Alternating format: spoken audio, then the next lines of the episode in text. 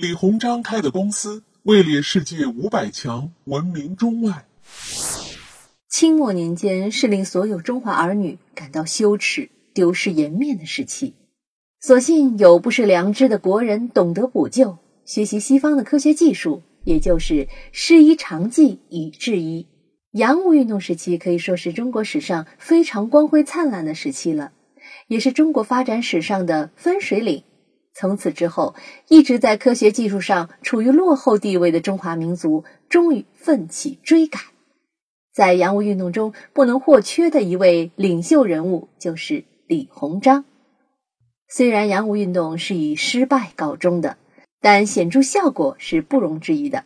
而在当时，由李鸿章创办了一家公司，被列入世界五百强，令后代受益无穷。那么，接下来我们就来说说这家公司的情况。它就是大名鼎鼎的轮船招商局。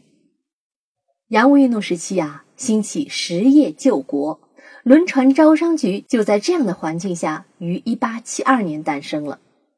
由李鸿章招商筹办，实际上是官商合办，总局设在上海，分局设在烟台、汉口、天津、福州、广州、香港、横滨、神户、吕宋、新加坡等地，主要呢是为政府运输草米等货物。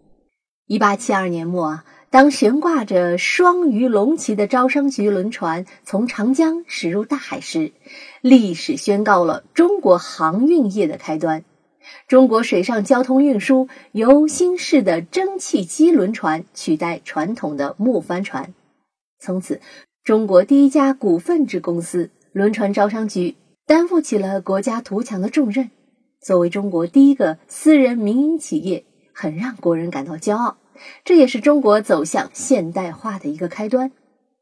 值得一提的是啊，轮船招商局对近代中国股市的兴起也起到了重要作用。开办之初，招商局的股票市价仅为票面价值的四五折，但随着业务的不断拓展和收益的逐年攀升，其股票市价日渐看涨，让很多商人、民众发现了投资股票的价值。正如当时舆论所言：“中国初不知公司之名，自招商轮船局获利以来，风气大开。”辛亥年后，招商局成立新一届董事会，进入完全商办时期。之后，由于国内战事不断，江海航线常被战火切断，招商局船只不断被扣被征，损失严重。此后。招商局虽然维持到抗战前夕，但其资产已被全部抵押，离破产仅一步之遥。一九四九年五月，人民解放军解放上海，上海市军管会接管招商局。一九五一年二月，招商局改组为中国人民轮船总公司。一九八七年四月，中国人民银行总行批准招商局发起创立招商银行。这是新中国第一家企业投资创办的股份制商业银行。二零一九年四月十二日，轮船招商局入选中国工业遗产保护名录。